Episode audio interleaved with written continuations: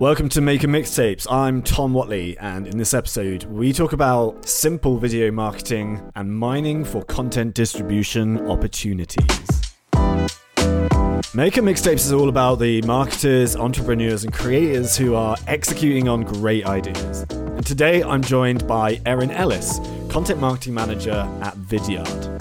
Erin shares her approach to what she calls mining for creators Finding people within your organization with a passion for content, video, and anything else they might be doing on the side. We also talk about how to simplify the video production process, as well as her philosophy to content marketing at one of the leading SaaS video platforms. If you're looking for some ideas on how to like empower your employees to get involved in the content and distribution process, especially in a world where everyone is a creator, this one is definitely for you. So do enjoy. Erin, thank you for joining me today. It's a pleasure to have you. Thanks for having me. I'm excited to be here. So, I noticed that before you got your start in content marketing, you worked in the world of sales enablement for BlackBerry. And while there's certainly a tremendous amount of overlap between the two, they do carry very different objectives. Could you tell me a little bit more about what you did there and how it propelled you and prepared you for the world of SaaS content marketing? Absolutely. I started in marketing at uh, BlackBerry way back in 2008, which just seems like an eternity ago. Mm. So I was very much a marketing generalist yeah. out of school. I kind of did everything. And then when I joined BlackBerry, I was on the segment marketing team. So working with a lot of big industry partners on events and programs and co-marketing opportunities. But as the world kind of changed in the world of BlackBerry, I joined at an interesting time between, you know, the housing big bubble crash of 08 plus it was the mm-hmm. rise of the iphone in the enterprise space something that they ignored was going to actually be a thing forever. And then all of a sudden it was a thing. There was a lot of structural changes at the organization and we got a little bit reorged. And so I was sort of here's where you can focus now is on sales enablement. And when that happened, I was kind of like, what's sales enablement? what is this? what, do I, what is this? What do I do? So it was a very new world to me. That being said, it was an awesome transition. I had a fantastic leader and mentor who I'm still very close with. Um, and she guided me and it, it, was great so yeah I was kind of going from that that public facing big events working with partners to more behind the scenes work making sure that our global sales team had all of the latest training and communication and sales tools at their disposal so they could actually sell our products. So it was, yeah, it wasn't intentional, which I kind of, hmm. across my career, I kind of got into content marketing by accident as well. So I just sort of go where the path leads me, and it usually ends up the way that it's supposed to end up. So yeah, it was uh, a lot of content creation. It wasn't necessarily public facing, but I think gave me a really good foundation for moving into content marketing later in my career. Yeah, does the topic ideation process, getting really into the weeds here, how, how does it look in comparison to creating content for a SaaS platform like Vidyard? You know, how do you know what the right content is for sales enablement? It's that's a good question. It's working. It was sort of the middle point between the marketing organization and the sales organization. Yeah. So taking a product marketing or segment marketing or solution marketing message and distilling that down in a way for sales for it to be consumable and also I don't know how many salespeople you work with, but they don't want to dive into a deep report. They're like, what are the few mm-hmm. things that I need? What are the what's the elevator pitch? What are the few um, pieces that I can sort of bubble up that I need in my conversation? So distilling that marketing message down for that group, and then working closely with sales as they are speaking to customers and prospective customers out in the world of they're mm. actually hearing what people what their objections are what their questions are. So sort of bridging the gap between those two to distill down the message and then bring in the objective objection handling to help them overcome those barriers um, and then creating tools that kind of help meet those two worlds together.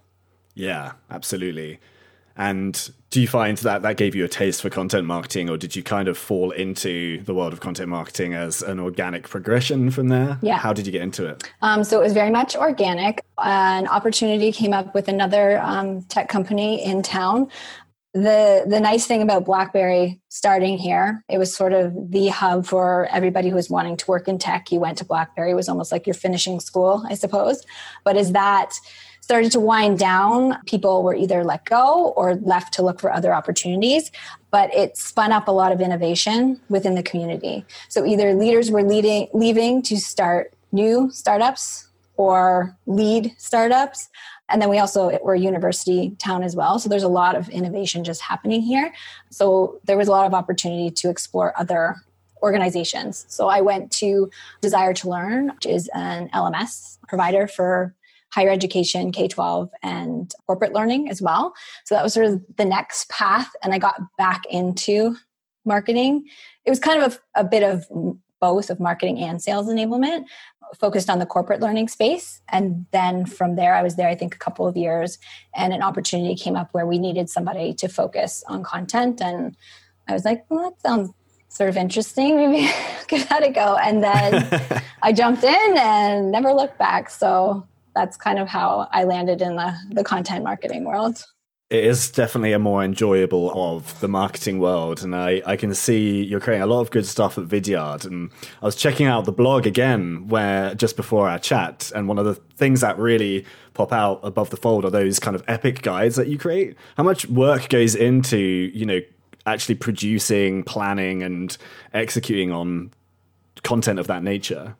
It's a lot but it's kind of we made this big shift it, where it was we've kind of made two big shifts. So when I started, it was just a lot of like, let's just get like two blogs up a week and let's just pump it out and let's just mm-hmm. get it all up there, which we were moving at a very fast pace. And then sort of year in quickly realized we're creating all this content, but nobody's actually consuming it. So taking a step back of, okay, let's consolidate and optimize and make pillar content based on a topic and then you can sort of sort of create spokes or different sub pieces supporting that overall pillar piece or those hero guides that you're talking about on our page. So there was a huge exercise in cleanup and mapping. That being said, a lot of the content already existed. It was just getting our arms around where it was, updating it, and then bringing it together so it, w- it was a lot of work, but it was definitely a good investment because those pages now exist for us. And now it's just mm-hmm. all about optimization and just making sure that they're up to date. But the foundation has been built. So I definitely say investing in that pillar content foundation is key. And then. Yeah. So- so go ahead. I was just going to say, so you kind of bought the content that you were creating at fast pace together to create those pillar pieces rather than just starting from scratch. Yes, absolutely. And then you can kind of look at where the next iteration of that can be, where either you're creating blog, like say five blog posts related to a topic, and then you bring mm-hmm. them together to create that overall arching pillar piece. And then from there, you can create a downloadable guide or PDF or some other conversion opportunity, again, from all of this content that already exists versus just trying to create an ebook fresh, just starting from scratch kind of thing. Yeah, 100%. And how does that feed into kind of the broader Vidyard content strategy? It leads in perfectly because we're kind of doing a little bit of a, a reset. Many content marketers can kind of relate to this, and I, I alluded it to of just like the focus of I've got to create, create, create. So even though we did this huge exercise of creating this great pillar content, we were still, whether it be blogs or guides or video content or whatever it happened to be, we were still in this very much of create, create, create phase where we are just pumping out so much stuff that we've we've just started our, our new quarter that for this quarter we're doing a bit of a reset where we're like we're actually going to try and do less. We have the foundation we don't have a problem of not having enough content. We have a problem mm. of making sure our content is distributed and being amplified in as many channels as possible. So, sort of the reset that we're looking to do is taking okay this content that we have and turning it into micro pieces and where can it live and, and how can we sort of share it in as many channels as possible so an example of that of what we're looking at our top performing blogs and actually creating video versions so we create you know if it's a, it takes you 10 minutes to read the blog we create a five minute quick hit video that we embed right in the blog. So you have the option to read or watch. And then we also upload that video to our youtube channel. So if you're searching for a topic you could happen upon it that way as well. And then we use that video content either in its entirety or clips of it to promote across our various social channels or email campaigns or what have you. So that's just kind of one example of how we're trying to take a thing and turn it into a bunch of other things. Repurposing and getting one piece of content to work as hard as it can for you. Yes. Yes. Awesome. I want to touch upon video shortly, but because uh, it'd be rude not to, being from Vidyard and yes. all that good stuff. You mentioned, you know, repurposing content for specific channels, and the first thing that comes to mind is social. But are there any other distribution or content promotion channels that are a little bit unconventional that you use to get your content out there? That's kind of where we're in an exploratory phase right now. Obviously, social is a huge part of that. The traditional, just getting your team, your company to share your content as people relate more to a person sharing a blog post versus our corporate handle sharing a blog post. So yeah. there's sort of that of like using your people to elevate your brand.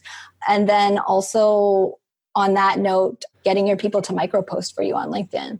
So they don't necessarily have to be sharing a link, but mm. you know, if you have an ABM expert on your marketing team, that he or she could be sharing some insights. Like this year, we went through launching an entire ABM program, and that was a lot of lessons learned where our ABM lead has spoken on webinars and she's sharing stuff on LinkedIn. So it's not necessarily vidyard or video, mm. but just there's a lot of knowledge sharing going on on social that as a unique distribution channel where you don't have to be pushing your product. You can just sort of be sharing with your community and like minded people. And if people happen to think, oh, where does that person work? Oh, Vidyard, what's that? Then you kind of have some awareness there. So that's sort of one channel that we're looking at. And then sort of micro influencers is another area that we're kind of exploring as well. If it's podcast hosts or it's mm-hmm. you know youtube influencers surfacing up our free video recording tool is like hey check this out or have you thought about using this? and sort of looking that as another option and then partner networks we have a huge um, partner integration community. So that's another really big channel if you have a partner network to look for co-marketing opportunities of they've probably got great stuff that applies to your audience and vice versa and how could you sort of be sharing the love that way is another kind of distribution channel that we're looking at. Yeah, the the kind of the link between all of those approaches are relationships by the sounds of it, right? Are you going to be bringing your sales enablement chops to the employee sharing side of things? Because encouraging other employees to share content can be a task in itself. If you kind of come up with a, you know, an approach or guidance on how to do that. We've tried different things, contests that works really well with a, a sales audience if there's any kind hmm. of competitive element to it. So yeah, we're always trying to come up with new ways to sort of engage on that front. And a lot of it, again, it just comes back to those relationships where if you're looking on LinkedIn and you have one of your sales reps that's shared some great, insightful piece of content, just reaching out to them one to one and being like, hey, do you want to appear on a TikTok video? Or hey, do you want to contribute to a blog post or come on our yeah. like podcast or whatever it is? It's just kind of being very mindful of what people are doing, especially sales reps out in your communities and they're forging those personal connections. Because again, if I put out a call on a Slack channel, hey, sales, have any examples of or want to do this versus, hey, Jim, do you want to come help me out, do a quick video on how to, like, they're a lot more likely to engage and participate on, on that. And I mean, it's kind of hard to scale sometimes depending on the size of your company. But if you could get a handful of super engaged employees helping and sharing, that's going to go a long way. Yeah, it's a matter of taking the research approach internally, you know, taking the time for that qualitative insight and knowing who the movers and shakers are within the organization. Yeah, for sure.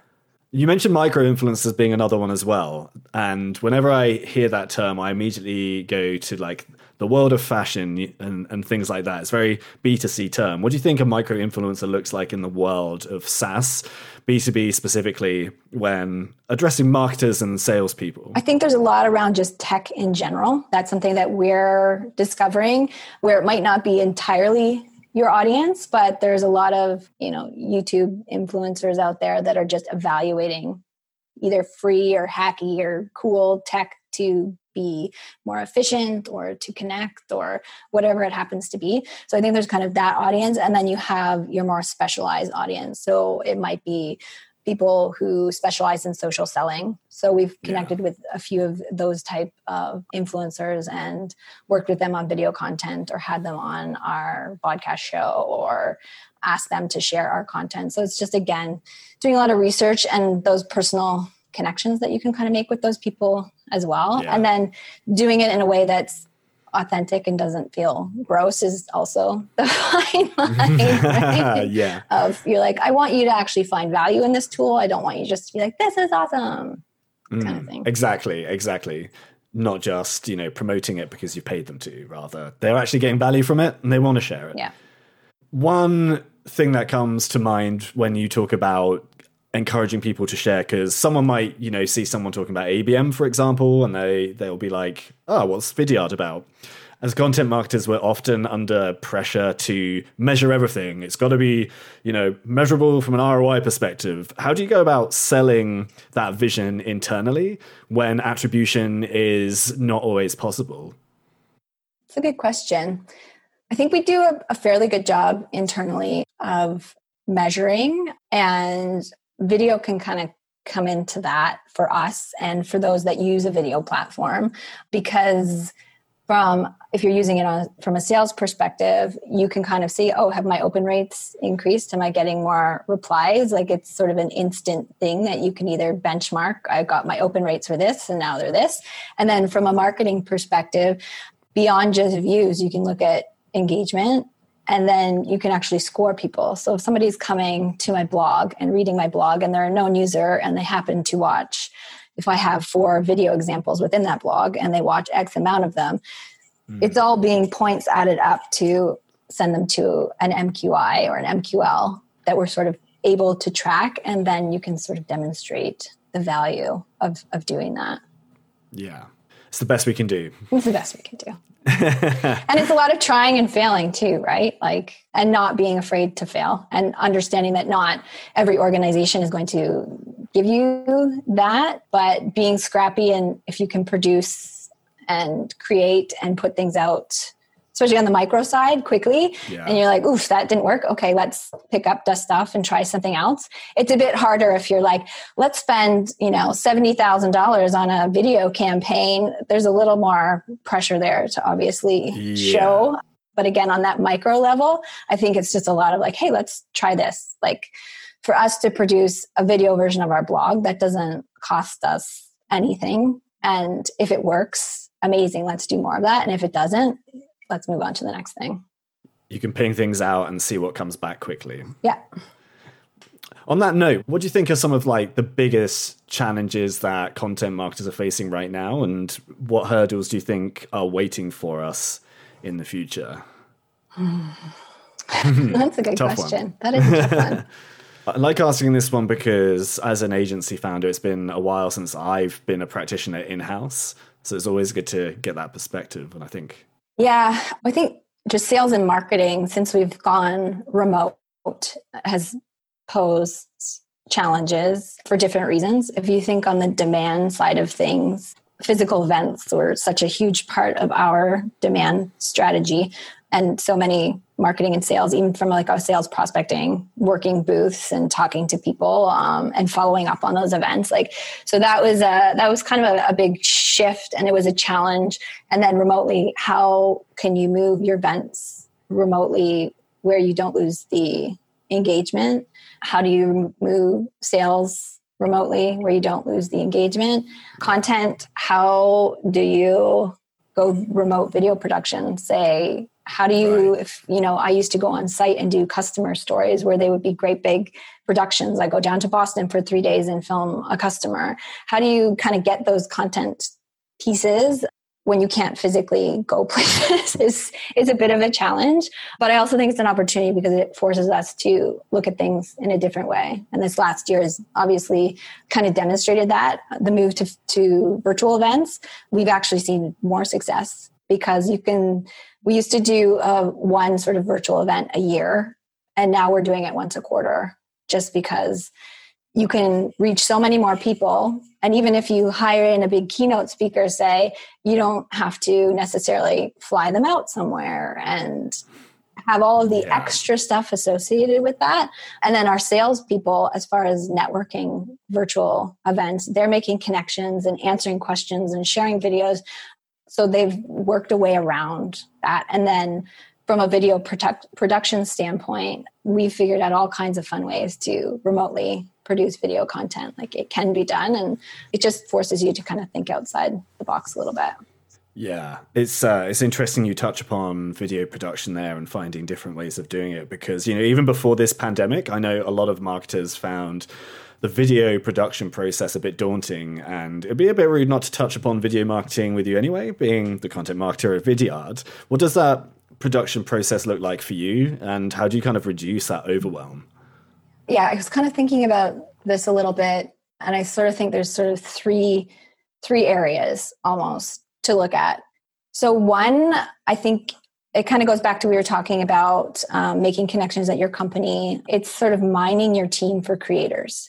So, depending on the age and demographic, just looking at Vidyard, there are so many people that kind of have side things where they're building their personal brands. Right. We've got wellness coaches, professional musicians, um, YouTube influencers, mummy bloggers.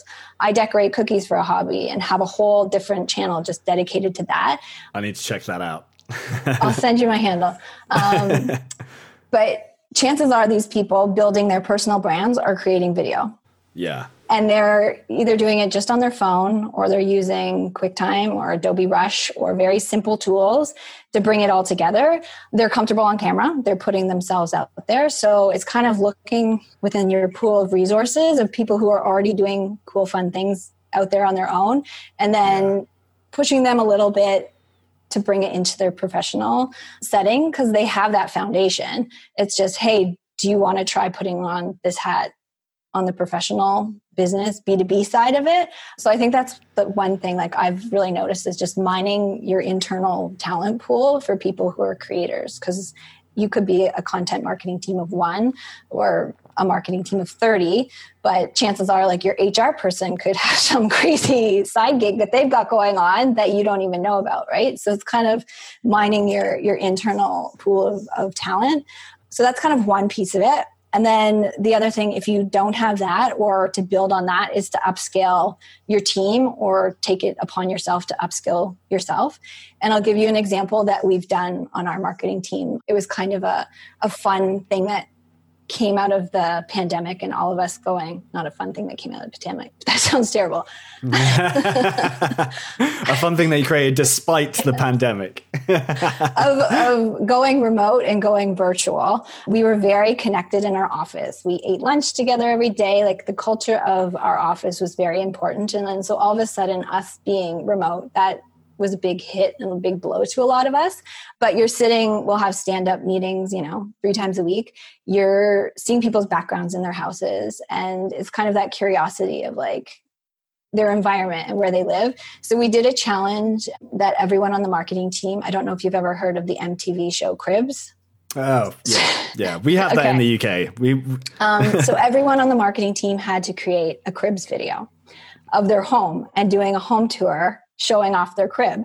It's kind of that curiosity of you're you're you're seeing a window into where people are working into their homes. You know a kid runs in the background or i'm in my playroom slash living room right now. So our we have two video producers in house and they pulled together some assets some b-roll some intro outro here's some music and then did a quick video tutorial on how to use quicktime to edit video. So the entire marketing team were tasked with producing their own videos. So it was a little bit of watch a tutorial, use these assets, and then build and then share. And so now the entire team has some sort of baseline where we have some production skills. Yeah, so that's that's kind of a way of just like thinking about how you could upscale upscale your team or yourself. And then the last thing is just getting creative. So with the idea of like remote video production, you kind of use the tools that you have. You don't need fancy things I have like a simple ring light and a webcam. You could use your computer's webcam. You could use your phone. Or if you want to get a little fancier, set up a DSLR camera, earbuds. Like it doesn't have to be super fancy, natural light from your window to make it happen. And then we, I'm just trying to think, like we did one series sort of early in the spring last year. We did it over Zoom. Where our producer directed, I think there was four of us and then each of us had our cameras set up like our um, cell phone cameras set up and recording. And we each recorded our portion of it and he directed us. And then he took all the files and brought them together in a little video series that we did at the end of it. So there's ways to do it. You just kind of have to think outside the box a little bit yeah, that is fantastic. I'm really impressed about your approach to mining for creators. It takes a tremendous amount of self awareness that, oh, Jenny from HR makes videos about her puppies and puppy training. She knows this stuff. Why don't we allow her and empower her to flex those muscles for Vidyard? Yeah. So, yeah, I think that that's one of the biggest things I've kind of noticed of, yeah, the talent's there. You just kind of got to find it. Yeah, exactly. Exactly. Where do you think the, the world of video marketing is going? So I think it's it's really again about more creators and individual creators and making those connections and authenticity less money spent on huge big brand videos and more money invested in people and just telling stories. And again just the individual creators i don't think things need to be highly produced. It's is it an authentic message? Is it connecting on a human to human level? I think that's much more valuable and sort of where I see things going. 100%. Cool. One last question before I let you go. What are you working on at Vidyard at the moment that you're super jazzed about? Ah, what's the next big thing? Um, so we, I talk about doing less, and it's like I'm thinking of all the things that I'm working on. um, so these these ideas of uh, micro content packages of sort of defining what those are, what those look like. That's kind of an exciting new venture for us. But as far as like big projects, we have some big research reports coming out this quarter. Um, so I'm kind of heads down behind the scenes, gathering data and pulling all of that together because those will sort of be our big hero pieces that carry us through the entire year. And those are always fun, not fun to do, but fun to see through when you produce a big, huge thing and then launch a campaign. That's always very rewarding. So that's sort of where I'm focused next for the next little while. And should be fun. Yeah, should be fun seeing it through, as you say. Getting the data, organizing it all is is quite a yeah. task. But yeah, not that part. I don't like that part. I love seeing the big glossy finalized thing, and then yeah, when it's like, okay, let's go promote it. That's when we can have a party. Absolutely, absolutely. Erin, this has been a really fun chat. Where can people learn more about you? Um, you can find me on LinkedIn, and if you want tips and tricks for getting comfortable on camera, video marketing, video for sales, be sure to check out the Vidyard blog. Lots of great content on there. But yeah, that's the best place if you're looking for more information on getting started with video. I'd highly recommend checking out vidyard.com slash blog. I agree with that. Perfect. Erin, thank you very much. Thank you so much. Thanks for listening. Before you dash, just a quick note to share a free ebook we just published called the Content Operations Playbook. If you're interested in content marketing and SEO, then this ebook is for you. We lift the hood up on our own editorial and content production processes from hiring writers, creating solid content briefs, polishing content to be the best it can be, and of course, distributing it to actually generate traffic. It's totally free and you can download it over at grizzle.io forward slash content ops. That's www.grizzle.io forward slash content ops. And hey, if you enjoy this podcast, feel free to subscribe. We've got a lot of great conversations lined up with experts in the world of business, marketing, and entrepreneurship coming up. Thanks again.